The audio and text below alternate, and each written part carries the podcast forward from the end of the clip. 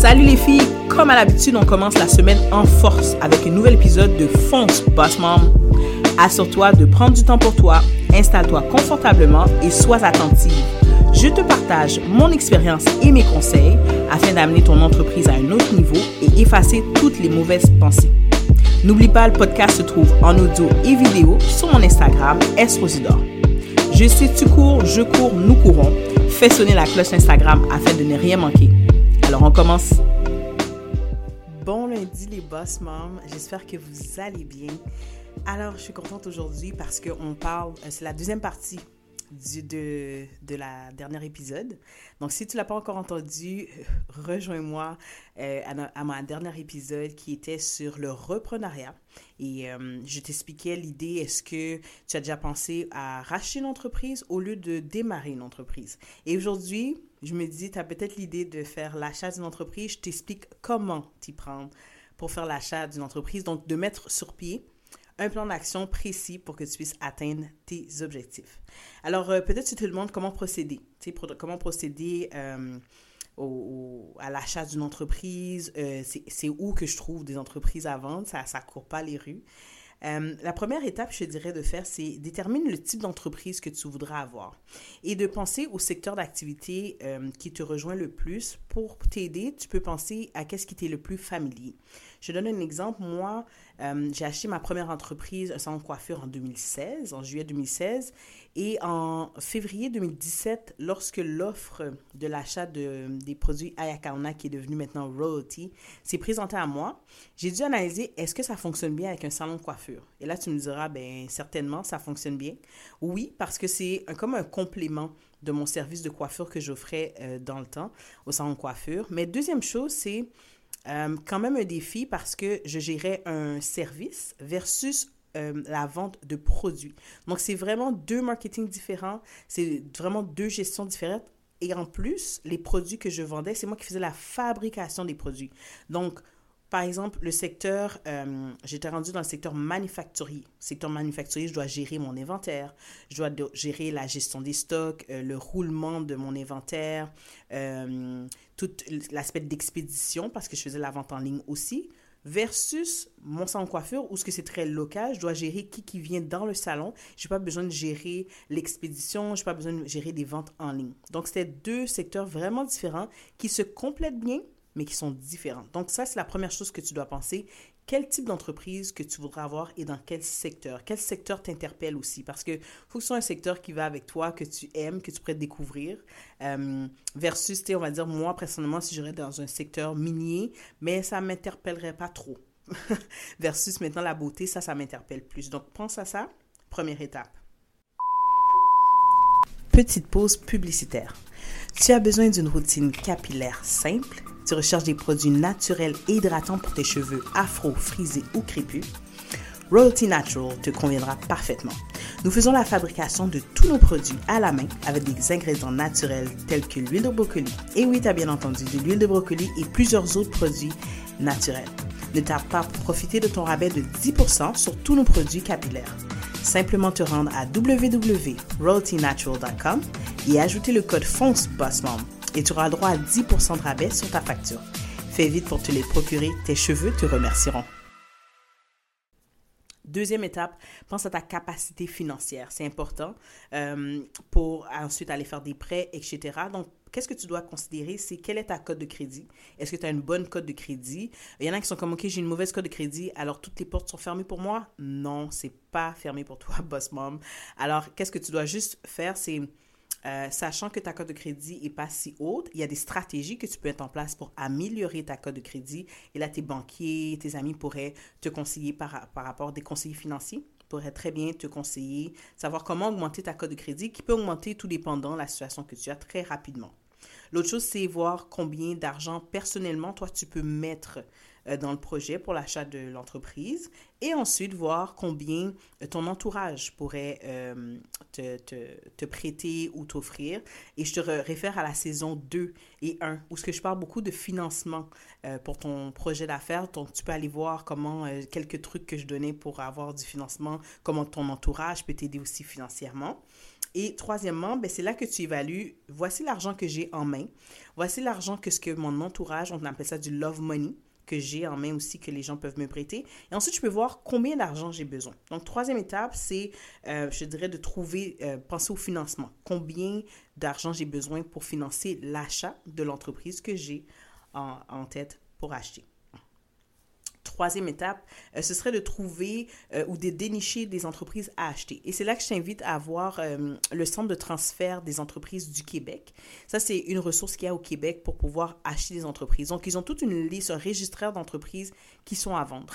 Parce que, effectivement, les entreprises, ils vont pas l'afficher nécessairement devant leur porte que c'est à vendre. Pourquoi? Ben, on s'entend. Si je suis une cliente, je vais devant le magasin Royalty, puis je vois c'est à vendre, j'aurai moins tendance à acheter euh, des produits pour mes cheveux de Roti parce que je, sais que la compagnie est à vendre. Donc, c'est très euh, under si tu me permets, euh, la vente des entreprises. Donc, c'est très caché euh, pour pas effrayer le client, pour pas perdre des ventes. Donc, c'est vraiment, il y a des ressources qui sont disponibles pour pouvoir, sur Google aussi, tu peux trouver. Et moi, tu vois, ma première entreprise, là, je l'ai achetée sur Kijiji. Oui, oui, sur Kijiji, je cherchais un salon de coiffure. Je me suis dit, est-ce que je euh, construis mon salon coiffure de A à Z. Donc, euh, je prends un local, euh, je passe la tuyauterie pour l'eau, je passe toute l'installation pour les chaises, ou j'achète un salon coiffure qui existe déjà, mais je le mets à mon goût. Je change la décoration et là, j'amène ma clientèle. Et c'est ça que j'ai fait. J'ai trouvé vraiment sur Kijiji. Euh, la madame avait l'entreprise, euh, le salon coiffure à vendre et euh, je suis tombée en amour avec le salon coiffure et on l'a acheté. Donc, sur Kijiji, tu peux trouver des entreprises à vendre. La CTEQ, tu peux trouver aussi des renseignements ou sinon sur, sur Internet, tu peux vraiment trouver des ressources. Il y a beaucoup plus de ressources maintenant quand tu cherches sur le reprenariat. Il y a beaucoup d'associations, de groupements qui mettent des ressources en place pour trouver des entreprises à acheter. Quatrième étape, ce serait de faire le diagnostic de l'entreprise que tu vas acheter. Donc, on se rappelle, premièrement, tu choisis le type de hum, secteur que tu veux œuvrer avec ton entreprise. Ensuite, déterminer ta capacité financière. Troisième étape, trouver euh, où dénicher, où trouver ces, ces entreprises-là à vendre. Mais là, quand tu as une entreprise en tête, fais le diagnostic. Le diagnostic, ça comprend deux points. C'est évaluer comment l'entreprise fonctionne, comment l'entreprise gère ses affaires, comment euh, c'est monté son entreprise. C'est sûr que la personne ne va pas te donner tous les détails parce que l'acquisition de l'entreprise n'a pas été encore faite, mais elle peut te donner un ensemble très général. Et moi, j'aime ça demander la vision, la culture, où ce que la personne voulait amener son entreprise. Ça, ça a été ma question euh, pour mes deux entreprises que j'ai achetées parce que savoir où ce que tu voulais l'amener me donne des idées Il comprend aussi un peu la direction que tu as amené ton entreprise.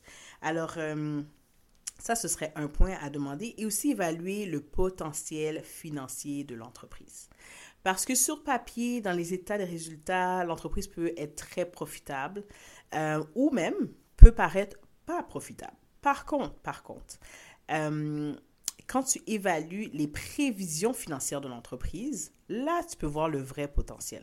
Un exemple, l'une des entreprises que j'ai achetées, lorsque j'ai vu sur papier ces chiffres depuis les trois, quatre dernières années, j'ai vu que les ventes étaient en baisse. Et eh oui, les ventes, quand j'allais acheter l'entreprise, les ventes étaient en baisse.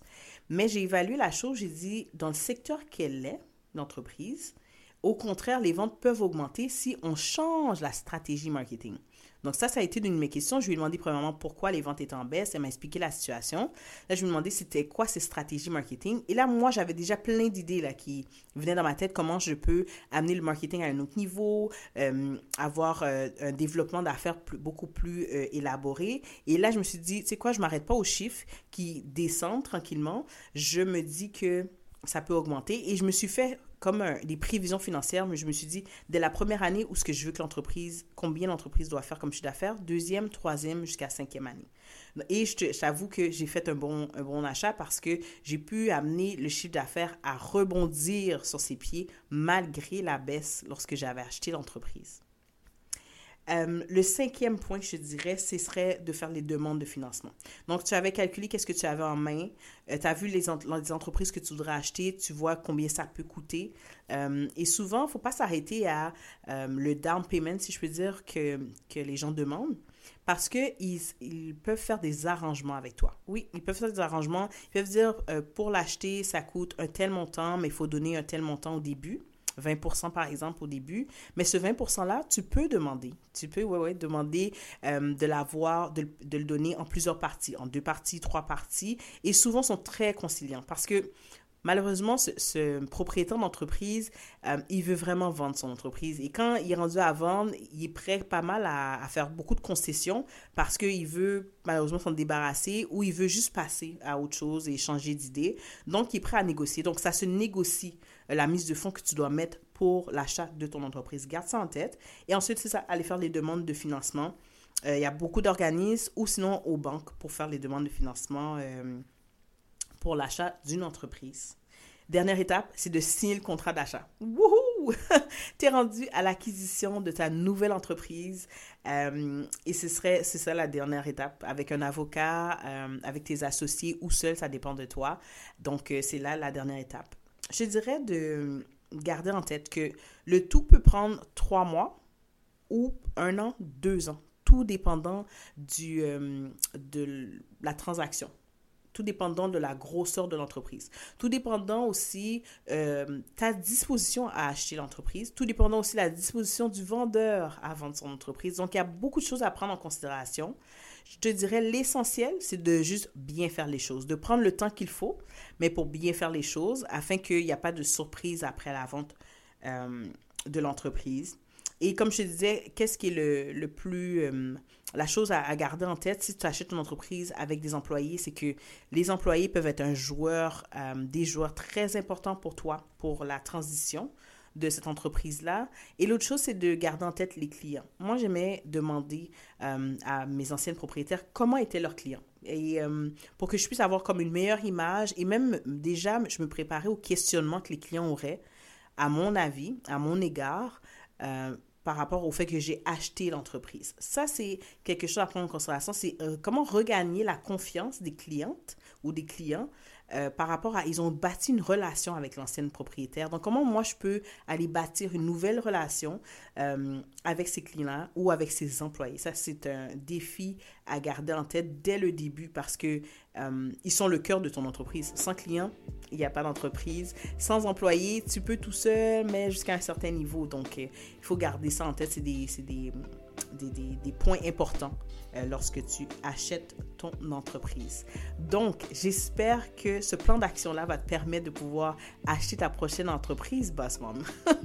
Alors, laisse-moi dans les commentaires si le plan d'action a pu t'aider. Et si tu as des questions, n'hésite pas à me contacter sur les réseaux sociaux, surtout Instagram à S Rosidor. Et on se dit à la semaine prochaine.